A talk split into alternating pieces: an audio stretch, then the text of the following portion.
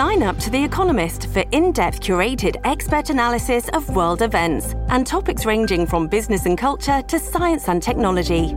You'll get the weekly digital edition, online only articles, curated newsletters on politics, the markets, science, culture, and China, and full access to The Economist Podcast Plus. The Economist is independent journalism for independent thinking. Go to economist.com and get your first month free. This episode is brought to you by Shopify. Whether you're selling a little or a lot, Shopify helps you do your thing, however you cha-ching. From the launch your online shop stage, all the way to the we just hit a million orders stage. No matter what stage you're in, Shopify's there to help you grow. Sign up for a $1 per month trial period at shopify.com slash special offer, all lowercase. That's shopify.com slash special offer.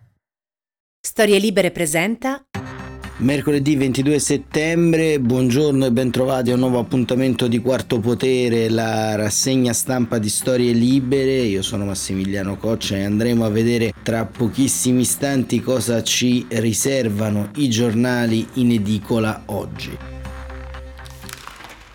È una giornata abbastanza particolare perché in eh, questi frangenti anche un po' le prime pagine oltre che il dibattito pubblico sono suddivise eh, quasi a compartimenti stagni. Da un lato c'è il tema del Covid che continua ad occupare prepotentemente con eh, i Green Pass, le certificazioni il PNRR eh, e il dibattito interno ai partiti, in particolar modo la Lega, le prime pagine dei giornali e dall'altra parte invece assistiamo diciamo a un uh, sommovimento internazionale abbastanza ampio mm, rispetto a quello che sta accadendo in questi giorni all'Assemblea delle Nazioni Unite con lo scontro tra Russia, eh, Cina e Stati Uniti e un po' diciamo eh, quello che poi invece accade nel dibattito eh, economico e, e, e, sostanziale all'interno delle dinamiche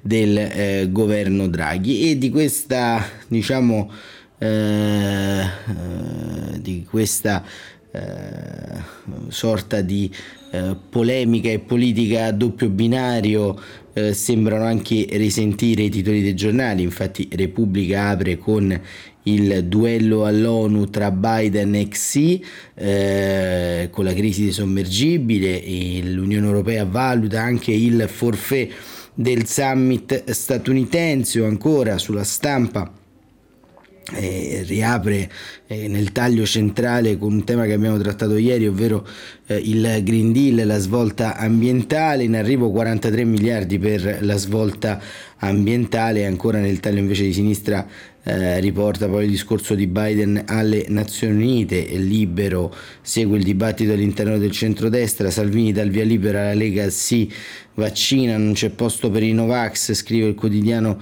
eh, diretto e da, eh, cioè fondato da Vittorio eh, Feltri e eh, diretto da Alessandro Sallusti e ancora il Fatto Quotidiano invece decide di dare la sua apertura ai eh, candidati sindaci i più spendaccioni eh, con eh, una infografica illustrativa con i vari candidati sindaco, Svetta il candidato sindaco del centrodestra a Milano Bernaudo eh, in prima posizione e poi eh, via via gli altri eh, tra cui appunto si riconoscono eh, da Milano eh, candidato sindaco di Torino, Michetti e Calenda per Roma. Il messaggero Green Pass, ecco le modifiche.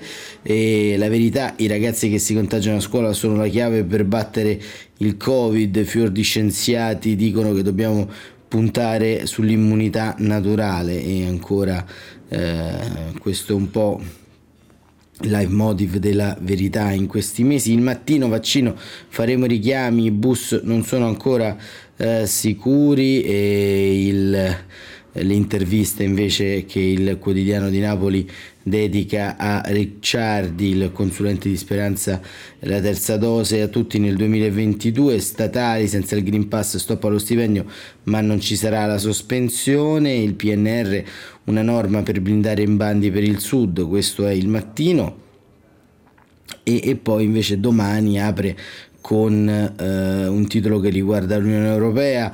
A Bruxelles cade l'ultima barriera tra destra moderata e sovranisti. Eh, questo è quanto accade all'Europarlamento, diciamo con i gruppi parlamentari unici. Il manifesto, una foto a tutta pagina di Mario Draghi con su scritto a strascico quattro voti di fiducia in due giorni e questo ehm, eh, è dietro l'angolo, il quinto è dietro l'angolo, il governo senza opposizione fa ehm, a meno anche del contributo del Parlamento. Su Green Pass e giustizia ehm, la variegata maggioranza con la Lega spaccata eh, e, e questo diciamo un po' il tema scelto dal manifesto. E mm, tra appunto eh, invece il foglio eh, sceglie appunto un titolo centrale più in evidenza come sapete a livello pratico il foglio non ha eh, un titolo grande di apertura ma diciamo certamente eh, quello più importante è determinato dall'editoriale di Claudio Cerasa una destra senza stelle che eh, diciamo analizza a livello geopolitico un po' la composizione della destra europea e internazionale avvenire vaccini per tutti ma ancora a parole e il quotidiano della conferenza episcopale italiana si concentra invece sul gap vaccinale tra paesi ricchi e paesi poveri. E, e questo diciamo è un po' quello che eh, diciamo, si direbbe oggi passa il commento e, e noi inizieremo proprio dal, dai due ambiti insomma che, eh, che, che in questo momento ci sono più a cuore insomma la, la politica estera eh, perché le pagine di politica estera oggi sono molto interessanti e, e qui vediamo appunto eh, il eh, Corriere della Sera e ci riporta una notizia che invece arriva eh, dal Vaticano perché? perché Papa Francesco nel colloquio con i gesuiti e dedichiamo appunto l'apertura a, al Santo Padre eh, ha rivelato qualcuno mi voleva morto e preparava già il conclave. E Gian Guido Vecchi scrive: Sono ancora vivo nonostante alcuni mi volessero morto, ha detto Papa Francesco a Bratislava domenica scorsa durante eh, un eh, colloquio con i gesuiti. So che ci sono stati persino incontri tra prelati, volevano preparare il conclave. Già un anno fa, celebrando la messa con i nuovi cardinali, scrive Gian Guido Vecchi, aveva messo in guardia da lamentele e complotti. Francesco da tempo ha fatto capire che eh, lo sa e non se ne preoccupa, però non l'aveva mai detto così secco, fuori dai denti. Sono ancora vivo, nonostante alcuni mi volessero morto, preparavano il conclave. Il Papa ne ha parlato a Bratislava domenica 12 settembre, come spesso accade si è riservato parte del pomeriggio per incontrare in annunziatura i suoi confratelli gesuiti. Un dialogo trascritto e pubblicato ieri dalla civiltà cattolica. Il Papa si mostra in forma e di buon umore, io davvero non me la sento di fare un discorso ai gesuiti, dice tra le risate, invita a porri delle domande. Le aspetto, buttateli il pallone al portiere, dai.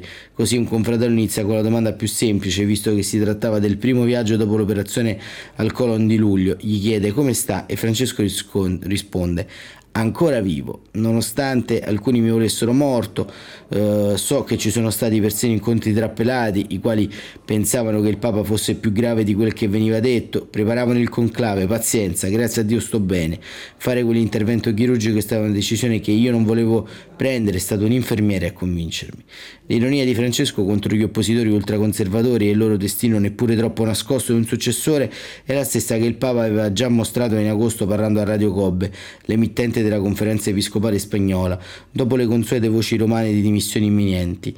Ogni volta che un papa è malato c'è sempre una brezza, un uragano di conclave. Non so davvero da dove abbiano preso ehm, che stavo per presentare le mie dimissioni, non mi è nemmeno passato per la testa.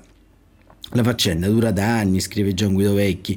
L'opposizione a Francesco e le manovre per un prossimo conclave hanno il loro centro negli Stati Uniti e nei settori molto ben finanziati dell'ultradestra cattolica, con relative sponde vaticane, laici, facoltosi e visioni economiche ultraliberiste che vedono come il fumo negli occhi il magistero di Bergoglio. Già nel 2018 saltò fuori che un gruppo per un miglior governo della Chiesa aveva presentato a possibili donatori un'operazione chiamata eh, Red Hat Report che aveva un milione di budget per parlare e stilare nel giro di due anni un dossier per ogni cardinale elettore puntando su accuse, di, su accuse, e voci di abusi sessuali, corruzione, eccetera. Uno degli obiettivi era modificare i profili di Wikipedia dei cardinali. Se l'avessimo fatto prima forse non avremmo avuto Papa Francesco.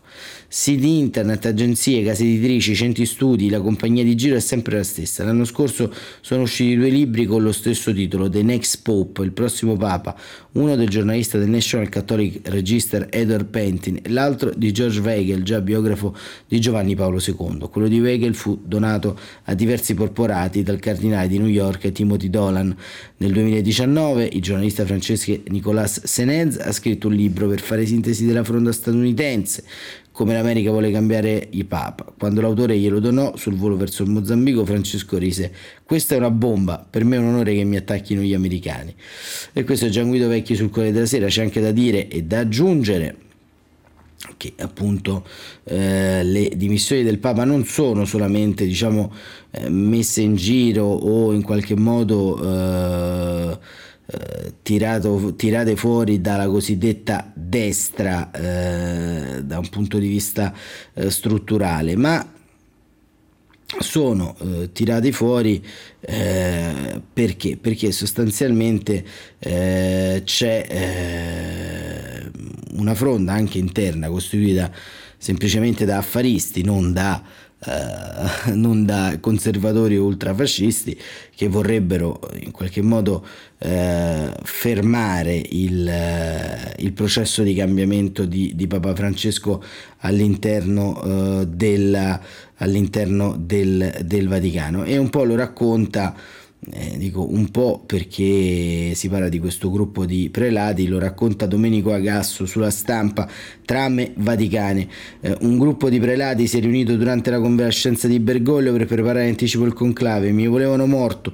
Con la sua denuncia il Papa manda un messaggio a chi manovra per influenzare la successione.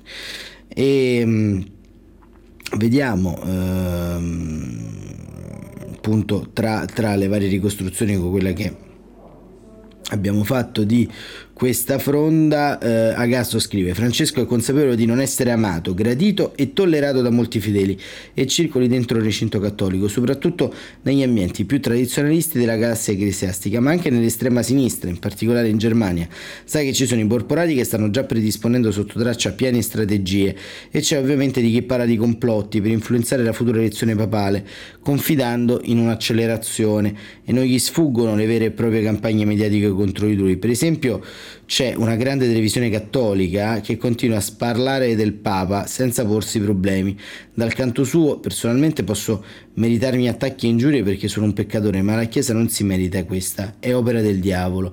Io l'ho detto anche ad alcuni di loro. Ci sono gli oppositori lontani, ma anche vicini dentro le mura eh, sacre. Sì, ci sono anche chierici che fanno commenti cattivi sul mio conto. Il pontefice ci mette tutta la clemenza che ha, ma anche a un papa a volte viene a mancare la pazienza, specialmente quando emettono giudizi senza entrare in un vero dialogo, perché in situazioni così non posso far nulla. Però ecco un altro avvertimento, il papa non ha paura. Io comunque vado avanti nelle opere di riforme nel tentativo di rendere la Chiesa più trasparente, vicina e dialogante. Il pontefice non si sogna di entrare nel mondo di idee e fantasie dei suoi antagonisti dichiarati una nascosti, non voglio entrarci e per questo preferisco predicare. E quando serve rispondo agli attacchi, alcuni mi accusavano di non parlare eh, della, sanit- della, santità, dicono che parlo sempre del sociale, che sono un comunista, eppure scritto un'esortazione apostolica intera sulla santità. Eh, la gaudete ed esultate. Tra le ultime feroci critiche piovute su Casa Santa Marta ci sono quelle riguardanti la decisione di aggiornare il rinnovamento della messa sulla scia dei predecessori, mettendo in secondo piano la recita in latino. Spero che con la decisione di fermare l'automatismo del rito antico, dice Bergoglio, si possa tornare alle vere intenzioni di Benedetto XVI e Giovanni Paolo II. Da adesso in poi chi vuole celebrare con il veto sordo deve chiedere permesso a Roma. E eh, diciamo ancora eh, in chiusura invece eh, Agassi, eh, Agasso scusate, dice ehm, allo stesso tempo eh, il Papa è eh, diciamo dialogante ma chiude ai temi tradizionali, le teorie del genere, è pericolosa perché una persona non può decidere astrattamente a piacimento se e quando essere uomo o donna, ma questo non ha a che fare con la questione omosessuale, puntualizza, e se c'è una coppia omosessuale noi possiamo fare pastorale con loro, andare avanti nell'incontro con Cristo. Ma vedete insomma, al di là di tutto, oltre a, a tutta quanta questa questo ragionamento di, di, di forma e, e, di, e, e, di, quello che accade internamente eh, si ravvede potentemente un, eh, una situazione più che altro di eh, sostanza, ovvero la sostanza è che eh, c'è un percorso di riforme ormai intrapreso e c'è sempre qualcuno che, che, che, storicamente prova a frenarlo. Per il momento Papa Francesco è lì, eh, riprenderà anche eh, ai primi di ottobre il processo al cardinale Angelo Beccio, l'ex cardinale Angelo Beccio che proprio di questi tempi. Un anno fa rassegnava le sue dimissioni da, eh, appunto, da, da, da, cardinale al tempo stesso, ma anche eh, da prefetto della congregazione delle cause dei santi. Ma cambiamo argomento, sempre in chiave esteri, e andiamo a vedere eh, il discorso di Biden alle Nazioni Unite, eh, perché Biden all'ONU dice il, dice il decennio è decisivo, non vogliamo la guerra fredda. È un articolo di Giuseppe Sarcina che ci fa un po' il resoconto del discorso del presidente americano all'assemblea dell'ONU ehm, siamo tornati al tavolo della comunità internazionale per voltare pagina. Il presidente Joe Biden ha tenuto il suo primo discorso all'assemblea dell'ONU dicendo no a una nuova guerra fredda e aprendo all'Unione Europea. Ha poi indicato le due emergenze planetarie, pandemia e climate change. Eh, Joe Biden, scrive Sarcina, offre una specie di tregua nella competizione alla Cina, assicura che gli Stati Uniti non vogliono imbarcarsi in una pericolosa e complicata guerra fredda. Siamo tornati al tavolo della comunità internazionale per voltare pagina, dice. Ieri il presidente americano ha tenuto il suo primo discorso all'Assemblea dell'ONU, ha parlato per 35 minuti, eh, sforando il quarto d'ora assegnato a ogni oratore. Questa volta ha eh, risparmiato sulla retorica, si è sforzato invece di tenere insieme partner, alleati e anche avversari, indicando le due emergenze planetarie, la, plan- la pandemia e il cambiamento climatico. Biden ha anche accennato, scrive Sarcina, un paio di proposte concrete che svilupperà oggi, mercoledì 22 di settembre, nel summit sulla pandemia livello di capi di Stato e di governo. Abbiamo già stanziato 15 miliardi di dollari, dice il presidente americano, per contribuire alla risposta globale al Covid-19, ma occorre fare di più. In arrivo anche risorse sul fronte del cambiamento climatico. Lavorerò con il Congresso in modo da raddoppiare gli aiuti e favorire la transizione energetica nei paesi in via di sviluppo. Le cifre esatte, scrive Sarcina, su cui ragionare, dovrebbero arrivare nei prossimi giorni, ma a occhio si, di, si sta parlando di circa 5-6 miliardi di dollari all'anno che potrebbero diventare più di 15 mobilitando capitali e investimenti privati. Forse non è molto, ma è comunque un inizio concreto e la conclusione implicita di Biden. Le misure, il pragmatismo ostentato dal leader americano discendono da uno schema politico a questo punto molto chiaro. Per la prima volta negli ultimi vent'anni gli Stati Uniti non sono in guerra guerra. È finito il tempo delle guerre senza fine, è venuto il momento di puntare sulla diplomazia. Sia chiaro, dice Biden, noi competeremo vigorosamente sui mercati, difenderemo i nostri interessi vitali e i nostri valori fondamentali, ma useremo la forza militare solo come ultima spiaggia. Il primo messaggio è dunque che per la Cina, un nuovo grande avversario, mai evocato esplicitamente, non stiamo cercando, lo ripeto, non stiamo cercando una nuova guerra fredda. E appunto però a forza di rassicurare forse Biden perde un po' di vista il suo alleato storico che è eh, l'Europa. E appunto eh, su questo e quindi sulla crisi generata come abbiamo raccontato i giorni scorsi eh, in merito ai ehm, diciamo al, al, al, al tratto eh, diciamo geopolitico dell'Indo-Cina e quindi del, dell'accordo AGUS con Australia, eh, Regno Unito e che, Stati Uniti e che ha escluso appunto la Francia, una commessa molto importante di oltre 50 miliardi in sommergibili a reazione nucleare da parte del governo Macron, dobbiamo puntare gli occhi sulla regione Indo-Pacifica, sull'Asia per amplificare la diffusione dei nostri valori, per sviluppare i commerci, garantire la libertà di navigazione, tutte cose che tradotte significano un cordone di sicurezza per contenere l'espansionismo economico e militare della Cina, commenta Sarcina. Del resto il discorso all'ONU sembra quasi una parentesi formale nell'intenso lavorio per costruire quella che Pechino ha definito la Nato del Pacifico, un'operazione ostile guidata dagli americani con la collaborazione di Giappone, Australia, India e ancora eh, del Regno Unito. Però è oggettivamente complicato chiedere a Pechino di collaborare, dice Sarcina, mentre si mette in piedi una gabbia per imbrigliarne la spinta. Ma è così. Nel pomeriggio Biden ha visto il premio australiano Scott Morrison, poi il britannico Boris Johnson. Infine, venerdì 24 ci sarà un faccia a faccia con il leader indiano Narendra Modi e con quello giapponese Yoshide Suga a margine del vertice Quad, il formato che dal 2007 raggruppa appunto Stati Uniti, Giappone, India e Australia. E l'Europa, e Biden ha concesso solo rapido cenno al fondamentale legame con gli europei, anche nella Nato. Tutto qui, il presidente americano conclude Sarcina, chiede ai vecchi alleati di condividere il peso della lotta mondiale al Covid e ai cambiamenti climatici, ma sembra proprio escluderli dalla grande partita dell'Indo-Pacifico. E eh, questo diciamo era un po' un articolo di eh, scenario e tra l'altro c'è anche la notizia che i talebani hanno chiesto di parlare all'interno dell'assemblea delle Nazioni Unite e appunto al Corriere della Sera sempre parla il portavoce dei talebani, un'intervista a cura dell'inviato a Kabul il Corriere della Sera Lorenzo Cremonesi, le donne possono studiare nel rispetto della legge islamica. E ne leggiamo solo alcuni passaggi perché come potete immaginare la solita intervista delirante eh, ad un talebano, però eh, eh, Cremonesi in una domanda centrale pone eh, il tema, lei stesso eh, appena dopo la presa di Kabul aveva annunciato che non ci sarebbero state donne ministro, ma sicuramente avreste scelto delle viceministre. Anche le nuove nomine però sono tutte maschili è l'ennesima promessa tradita e continua a ripetere che ci stiamo muovendo in modo graduale, dice il portavoce dei talebani. È tutto nuovo per noi, ci avevate accusato di non rispettare il principio dell'inclusività che però oggi mettiamo in pratica. Tra le nuove nomine ci sono Tagiki, Panshiri e Azari. Le donne arriveranno, il lavoro non è finito, seguiranno altri annunci. Tre giorni fa, in Incalza Cremonesi, il Ministero per gli Affari Femminili è stato sostituito da quello per la promozione della virtù contro il vizio, che propone le memorie terribili dell'oppressione degli anni 90.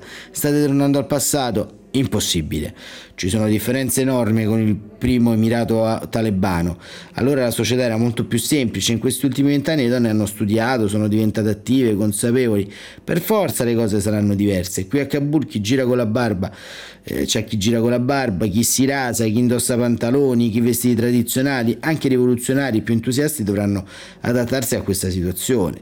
E questo diciamo è il portavoce dei talebani Zabibullah Mujayed per quasi un'ora eh, ha dialogato con Lorenzo Cremonesi e, e, lo trovate sul Corriere della Sera. E mh, mm, ancora invece eh, il foglio tratta invece un'altra questione importante che vede appunto legata alla questione Covid ehm, che eh, riguarda i eh, vaccini, come vaccinare il mondo povero, un articolo di Luciano eh, Capone, Roma, l'ex primo ministro Gordon Brown nei giorni scorsi ha lanciato un allarme per il rischio di un disastro dovuto allo spreco di vaccini conservati nei magazzini dei paesi del G7 ormai prossimi alla scadenza. È inconcepibile che 100 milioni di dosi debbano essere gettate via da paesi ricchi, mentre le popolazioni dei paesi più poveri pagherebbero in termini di vite perse per i nostri vaccini buttati, ha detto in un'intervista. Ad aprile lo stesso Gordon Brown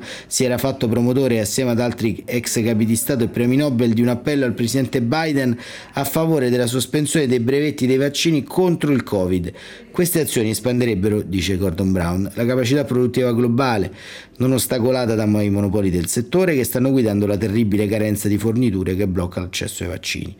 In pochi mesi Scrive Capone, siamo passati dall'emergenza eh, scarsità all'allarme spreco. Questo repentino cambiamento e preoccupazione mostra quanto poco fosse centrata la battaglia per la sospensione dei brevetti. I dati di cui parla l'ex premier laburista sono di Airfinity, società specializzata nell'analisi del settore farmaceutico, che mostrano come la produzione globale sia cresciuta rapidamente e possa soddisfare in breve tempo la domanda globale, 12,2 miliardi di dosi entro la fine dell'anno. Ehm, e Capone poi si, avventura insomma eh, in una serie di cifre eh, rispetto all'abbondanza dei vaccini.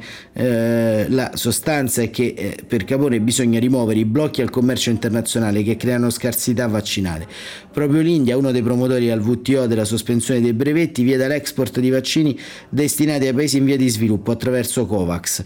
Nonostante gli accordi e i soldi presi per rispettare quei patti infine c'è un aspetto forse sottovalutato bisognerà aiutare i paesi poveri sull'infrastruttura logistica necessaria a somministrare in breve tempo questi vaccini. Avere miliardi di dosi è necessario, ma non basta. Bisogna anche farla arrivare nel braccio di, miliardi di persone nei luoghi più impervi e disagiati del mondo. Così Luciano eh, Capone e eh, ancora eh, un'altra notizia che invece viene dal Canada, dal Canada eh, in cui Trudeau vince e diventa premier per la terza volta e Justin Trudeau eh, vince eh, a metà, si impone ancora una volta nelle elezioni anticipate in Canada e si appresta a ottenere l'incarico di primo ministro per la terza volta in pochi anni anche se il Partito Liberale fallisce l'obiettivo di conquistare la maggioranza assoluta. A 49 anni quindi Trudeau sarà ancora capo di un governo di minoranza, con una strada che si preannuncia tutta in salita. Secondo le ultime proiezioni, il partito del Premier otterrebbe 155 seggi, al di sotto della dei 170, che consente di assicurarsi il controllo del Parlamento eh, canadese. E dire che le elezioni erano state indette anticipatamente proprio nel tentativo di rompere una situazione in stallo e permettere ai liberali di tornare maggioritari. Ma dopo un inizio favorevole e sondaggi incoraggianti, il Premier ha avuto una campagna elettorale complicata che ha messo in luce l'erosione della sua popolarità e il tramonto di quella trudomania esplosa nel 2015. E beh, è sempre così il, diciamo, il, il, bagaglio elettorale, la scorta elettorale è sempre un eh, diciamo, è sempre una sorta di tesoro che va poi via via eros, erodendosi. Ehm, e ancora vediamo ehm, sulla Repubblica eh, ancora eh, una volta c'è ehm, la lettera del ministro degli esteri del Pakistan perché curare l'Afghanistan di Mahmadum Sa Mahmoud Qureshi. Eh, scrive al direttore Molinari eh, caro direttore il mondo deve unirsi per aiutare l'Afghanistan e evitare un tracollo economico. E, e qui appunto il eh, ministro degli esteri del Pakistan eh, nella sostanza chiede di fornire un generoso sostegno all'Afghanistan perché lo aiuterebbe a compiere una vera transizione da identità fratturata e mal amministrata a uno Stato responsabile. Aiutare l'Afghanistan aiuterebbe a prevenire un tracollo economico e una crisi di rifugiati. La stretta finanziaria in questa fase si aggiungerebbe alla sofferenza degli afghani. Dovremmo allungare le nostre mani per sollevarli, non per soffocarli. Questo è l'appello del ministro degli esteri eh, afghano, eh, scusate, pakistano sull'Afghanistan, però insomma come avete visto invece nell'articolo, eh, nell'intervista di Lorenzo Cremonesi, appaiono ancora evidenti e forse eh, mai del tutto in via di risoluzione le, i gap relativi al eh, appunto al mondo eh, dei diritti e quindi come mettere altri soldi in mano di, eh, questa, di questa gente. E poi appunto eh, ancora vediamo, chiudiamo un po' questa lunga pagina sugli esteri, eh, sulla questione dei sottomarini, eh, appunto sull'accordo ACUS, sul ministro degli esteri dell'Unione Europea si sono riuniti e su richiesta della Francia hanno discusso sull'accordo ACUS, Parigi ha incassato la solidarietà dei partner europei e probabilmente riuscirà a far slittare il primo incontro del Consiglio Stati Uniti-UE per il commercio e la tecnologia dopo l'annuncio della partnership tra USA, Australia e Regno Unito e la disdetta di Canberra dei sottomarini francesi. La richiesta di bloccare i negoziati per la partnership commerciale con l'Australia sta incontrando diverse resistenze, non tutti i governi sono disposti a immolarsi.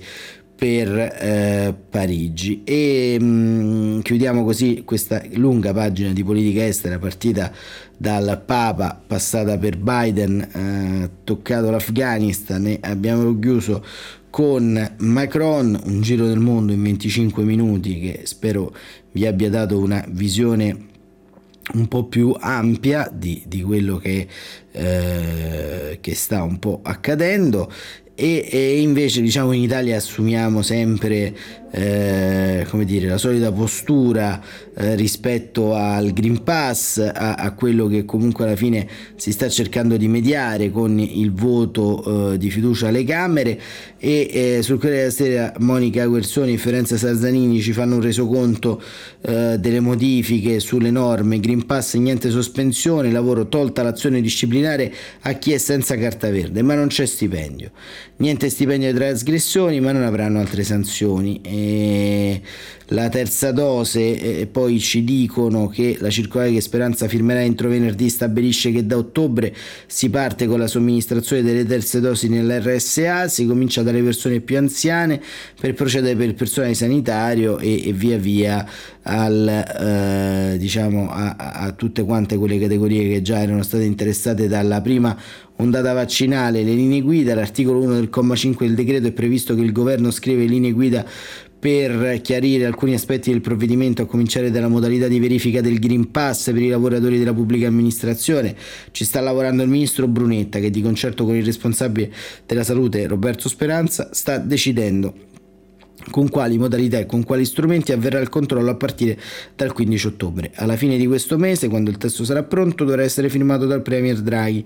Il ministro Brunetta ha parlato di tecnicalità, ma si tratta di regole che diventeranno fondamentali per il funzionamento degli uffici e per evitare che il possesso del della certificazione verde da parte dei dipendenti pubblici e privati e di tutti coloro che lavorano in maniera autonoma e ehm, non sarà necessario, scrivono Sarzanini e Guerzoni, di mostrare il Green Pass alle eh, elezioni amministrative quando si voterà per il primo turno e ballottaggi la regola cambierà perché il secondo turno sarà il 18 e 19 ottobre con in vigore già il decreto. I cittadini saranno sempre esentati mentre i presidenti di seggio e gli scrutatori dovranno presentare il pass.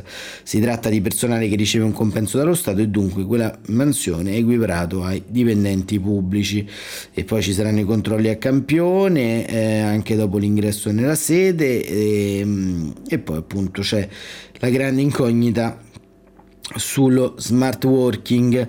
Ehm, appunto poi andiamo un po' a vedere ancora ehm, qualche altro eh, editoriale su questo. Eh, c'è eh, appunto eh, il direttore del eh, giornale Augusto Minzolini che eh, firma un editoriale dal titolo I draghiani riluttanti riferito alla Lega. Ormai Matteo Salvini hanno affibbiato la nomea di Gian Burrasca del governo rompiscatole impenitente in Madagari il personaggio ha anche aiutato i suoi detrattori visto che per carattere è portato a intestarsi battaglie già perse. Vedi quella solo contro il Green Pass. E qui Minzolini racconta un po' qual è l'area che tira intorno al leader leghista perché la Lega è appunto a, al centro di una serie di venti di burrasca, di scissione, come abbiamo visto in occasione degli 80 anni di Umberto Bossi, si sono ritrovati un po' tutti quanti i leader delle varie anime della Lega e al momento quella eh, diciamo di rito giorgettiano, mettiamola così, quella più istituzionale, eh, appunto è un po' quella che eh, diciamo eh, ha il vento a favore. E eh, è proprio a Giorgetti è dedicato alla chiusura del, del dell'editoriale di Claudio Cerasa sul foglio dal titolo Una destra senza stelle, l'abbiamo anticipato in apertura. E ehm, dice il caso di Francesca Donato, l'eurodeputata leghista che come aveva anticipato ieri il foglio ha lasciato la Lega in quanto convinta che la linea del suo partito sia dettata non più da Salvini ma da Giorgetti, è un caso molto piccolo eppure sintomatico di un processo interessante che sta investendo la Lega. E quel processo coincide con una consapevolezza di cui si deve essere reso conto anche Salvini. In una stagione di cui la destra mondiale ha perso gran parte dei suoi punti cardinali occorre trovare un modo per inventare se stessi, ma per inventare se stessi, come eh, ricorda ogni giorno Giorgetti al suo segretario, non si può essere parzialmente incinta, bisogna decidere da che parte stare. Tra scelte importanti che presto si presenteranno di fronte allo sguardo di Matteo Salvini ce ne saranno alcune che andranno affrontate per tempo. Primo, si può ambire a guidare un giorno l'Italia restando ancora di un'Europa e allo stesso tempo al gruppo in cui si trovano gli estremisti dell'AFD tedesca. Secondo, si può ambire a guidare il centrodestra senza sbarazzarsi delle molte Francesche Donato che siedono nella Lega. Terzo, si capirà che la possibilità non remota di dover registrare una non vittoria alle prossime amministrative avrà poco a che fare con la partecipazione al governo Draghi e avrà molto a che fare con l'incapacità della leadership di centrodestra di esprimere una classe dirigente degna di questo nome. Elettori molti, idee poche. E con questa diciamo, frase di Claudio Cerasa potremmo diciamo, chiudere qui questa rassegna stampa di mercoledì 22 eh, settembre. Torneremo come sempre domani mattina e a me non resta che augurarvi un buon proseguimento di giornata, ricordandovi sempre di eh, iscrivervi al canale di Quarto Potere e diciamo anche di invitare altri uh, utenti a fare lo stesso, persone conoscenti perché eh, ogni mattina così vi arriverà alle 7.45 precise la notifica della nuova puntata di Quarto eh, Potere. Per oggi è tutto e non mi rimane altro che augurarvi un buon proseguimento di giornata e eh, una felice continuazione. Grazie ancora.